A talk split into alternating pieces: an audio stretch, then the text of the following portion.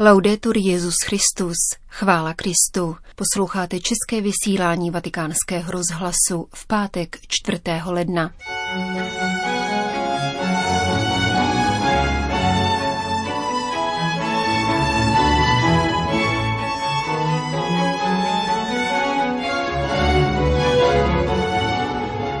Petrův nástupce ukazuje východisko celé církvy v listě biskupům Spojených států amerických. Papež František tvořivě obohacuje italský slovník. Zjevení páně je v Turecku stále živé, říká apoštolský vikář Anatolie biskup Paolo Bizzetti. Rozhovor s ním uslyšíte v samém závěru našeho dnešního pořadu, kterým provází Jana Gruberová. Zprávy vatikánského rozhlasu. Vatikán. List svatého otce s datem 1. ledna adresovaný biskupům Spojených států amerických, kteří se v těchto dnech od 2. do 8. ledna účastní duchovní obnovy v Chicagu pod vedením papežského kazatele otce Raniera Cantalamesi, ukazuje cestu z krize, kterou vyvolalo sexuální zneužívání nezletilých a zranitelných dospělých některými příslušníky duchovenského stavu komentuje ediční ředitel Vatikánského úřadu pro komunikaci Andrea Tornieli dnes zveřejněný šestistránkový papežův list. Papež František ji zaslal jako projev své osobní blízkosti biskupům Spojených států amerických, usebraných v ústraní čikekského semináře Mandelain na duchovní obnově a nabízí jim svůj klíč k porozumění krize zneužívání, a to také s výhledem na únorové setkání ve Vatikánu. V promluvě k římské kurii papež o tomto tématu obšírně a důrazně pojednal. Nyní v listě k biskupům Spojených států jde přímo k věci, tedy k fenoménu zneužívání moci, zneužívání svědomí a sexuálnímu zneužívání a ukazuje kořen problému i východisko z něho. Věrohodnost církve byla značně otřesena těmito hříchy a zločiny, připouští papež, ale především snahou tutlat je a skrývat. Papežův list nabízí odpověď. Varuje před přílišnou důvěrou v opatření, která vypadají užitečně, nezbytně, ba správně, ale postrádají chuť evangelia, pokud se odpověď na toto zlo stane pouhým organizačním problémem. Chuť Evangelia začne postrádat církev, která se transformuje na agenturu lidských zdrojů a důvěřuje pouze strategiím, plánům a podnikatelským praktikám, místo aby důvěřovala především tomu, který je 2000 let vede silou spásonosné moci milosti, tichým a každodenním působením Ducha Svatého. Již před několika lety papežové zavedli náležitější a přísnější normy, které čelí zneužívání a další indikace vzejdou z kolegiální konfrontace mezi biskupy z celého světa ve spojení s Petrem. Lék by však mohl být neúčinný, pokud jej nebude provázet obrácení našeho smýšlení, našeho způsobu modlitby, způsobu spravování moci i peněz, našeho uplatňování autority a také vztahu mezi námi a vůči světu.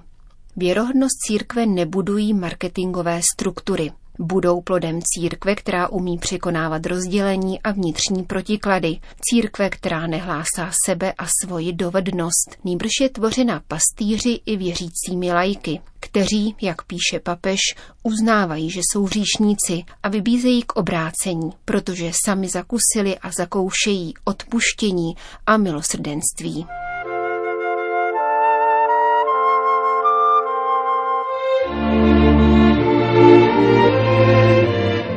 Itálie. Vybavme se mizericordínem, avšak varujme se martalismu a nepřehánějme to s pohračkovštěním. Pokud jste této rázovité terminologii neporozuměli, překlad by zněl asi následovně. Nosme stále sebou balení duchovního léku, který obsahuje růženec a obrázek milosrdného Ježíše, braňme se přílišné aktivitě a činorodosti svaté Marty a nezesměšňujme své bližní tím, že si s nimi pohráváme jako s hračkou. Svatá slova a navíc z brusu nová, jak potvrzuje právě vycházející slovník italských neologismů, vydávaný Institutem italské encyklopedie. Jeho autoři, jazykovědci Giovanni Adamo a Valeria della Valle, na základě rešerší tisku z posledního desetiletí zahrnuli mezi nejaktivnější tvůrce zhruba 3500 italských neologismů, kromě několika politiků, spisovatelů, novinářů a umělců, také papeže Františka. Jak prozradili deníku La Republika, nejvynalézavější autor nového lexika nesídlí v redakcích či vládních budovách, nýbrž v domě svaté Marty. Papež František za dosavadní téměř šestiletý pontifikát vytvořil originální slang o řadě položek, nad kterými si lámou hlavu mnozí překladatelé. Slovesa ovlivněná Buenos Aireským dialektem jako balkonáre či novotvary typu mafiársi a nostalgiare tak vstupují do novodobé italštiny.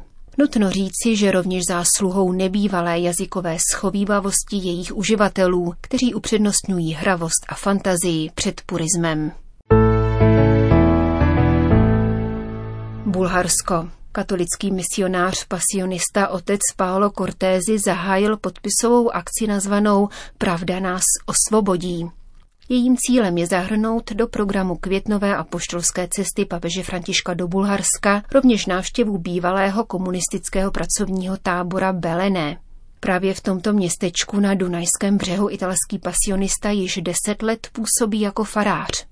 Smutně proslulá věznice, kterou bulharský komunistický režim využíval v letech 1949 až 89, stojí na ostrově mezi dvěma rameny téhož veletoku.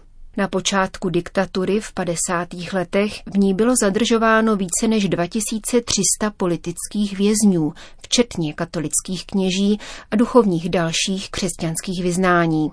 Zemřelé politické vězni tady dozorci házeli jako potravu vepřům a divokým psům.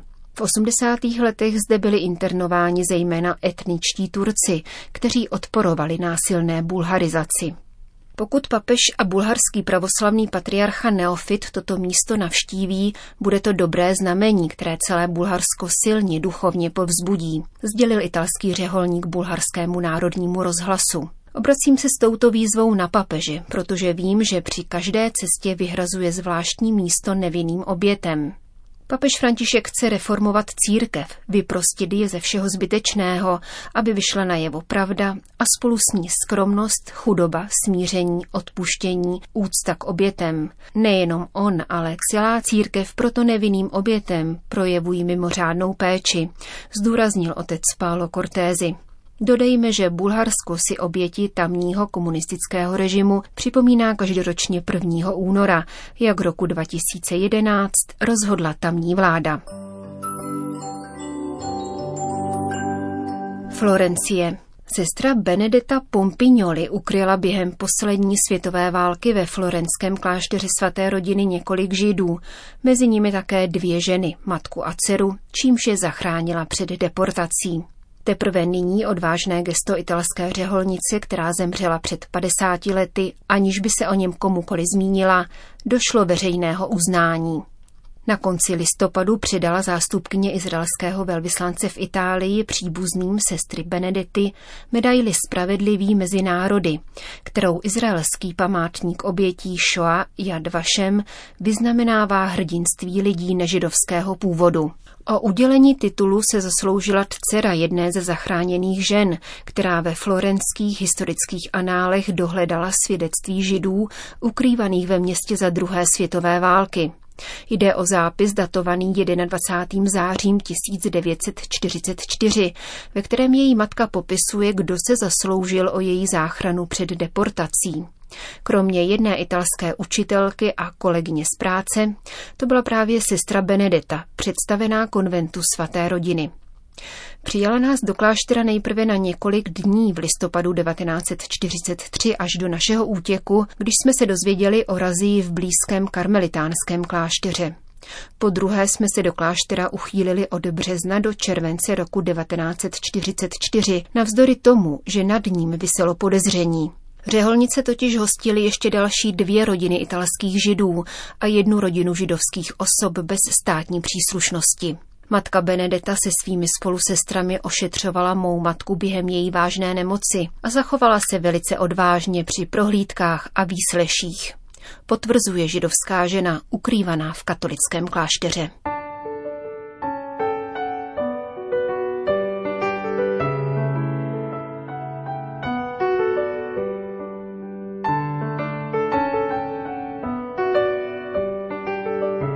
Turecko. Biskup Paolo Bizzetti, poštolský vikář Anatolie, spravuje území o rozloze větší než jeho rodná Itálie.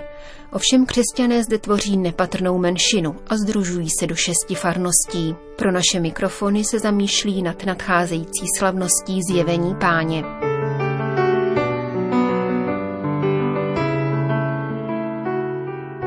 Když se Ježíš narodil v Betlémě v Judsku za času krále Heroda, přišli do Jeruzaléma mudrci od východu a ptali se, kde je ten narozený židovský král. Uviděli jsme jeho hvězdu na východě a proto jsme se mu přišli poklonit. Těmito slovy začíná Matoušovo evangelium, které se čte o nedělní slavnosti zjevení páně. Přibližuje událost, kterou stále živě zakoušíme, a je pro nás velice aktuální, potvrzuje vatikánskému rozhlasu monsignor Paolo Bizzetti, kterého jsme telefonicky zastihli v Iškenderunu. 71-letého florenského jezuitu jsem před třemi lety vyslal papež František. Nad tímto Matoušovým textem často meditujeme. S odstupem let vypráví o Ježíšově příchodu na svět, a to v době, kdy mezi jeho učedníky vstoupili mnozí pohané. Matouš přemýšlí o pánově životě a uvědomuje si, že již od samého počátku se k němu přibližovali lidé vzdálení, zatímco ti, kteří byli na blízku, bohužel projevili svou odtažitost. Je to tedy další z mnoha zvratů spojených s Ježíšovým vánočním příběhem. Na jedné straně příchozí z dálky a na druhé chlad blízkých, jako byli Herodes, kněží a učitelé zákona, kteří sice vědí všechno o Mesiáši, vědí, kde se má narodit, ale pak se trvají ve své uzavřenosti. Svazují je mocenské a náboženské dynamiky, kdežto tito věštci stělesňují lidi hledající pravdu o autentickém Bohu dají se vést a nakonec přijímají onen div, neuvěřitelnou novost Boha, který se stává malým s maličkými, pokorný s pokornými a chudý s chudými. Evangelium tak naprosto obrací logiku, které jsme uvykli.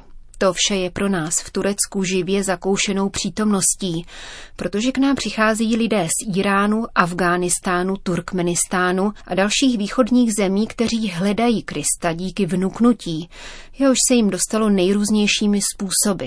Někdy je to internetový kontakt, jindy kniha nebo sen. Tuší, že Ježíš je tou pravou hvězdou, která prozáří každého člověka a vydávají se na cestu do země, kde je určitě snazší pokračovat v náboženském hledání. Toto evangelium je tedy pro nás velice aktuální. Západem se naopak šíří strach z cizinců. Čemu se tedy z příběhu o východních mudrcích můžeme přiučit? Strach z cizince, z někoho odlišného a hledajícího, který spochybňuje naše pořádky, najdeme všude. Také zde v Turecku a samozřejmě v Evropě, z níž se stala nedobytná pevnost. Myslím, že bychom se měli vrátit k otevřenosti a ochotě, kterou znázorňují tito mudrcové, jako lidé schopní přesáhnout sami sebe. Bez otevřenosti nelze v životě národů mluvit o pokroku ani o pravém náboženství. Je nutné vystavit se riziku, které tito hadači podstoupili. Vydali se na pouť z veliké dálky, procestovali řadu zemí a nakonec dali k dispozici své vlastnictví, protože také to je zázrak. Najít lidi, kteří by sdíleli svůj majetek s chudou rodinou, která ovšem skutečně vyjevuje pána. Je to tedy hluboce symbolické vyprávění o lidském hledání a božském zjevení, o nebi a zemi, které se potkávají v betlémské jeskyni.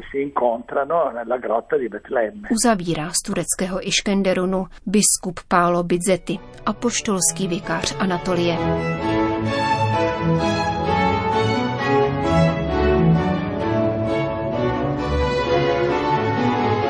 Končíme české vysílání vatikánského rozhlasu. Chvála Kristu. Laudetur Jezus Christus.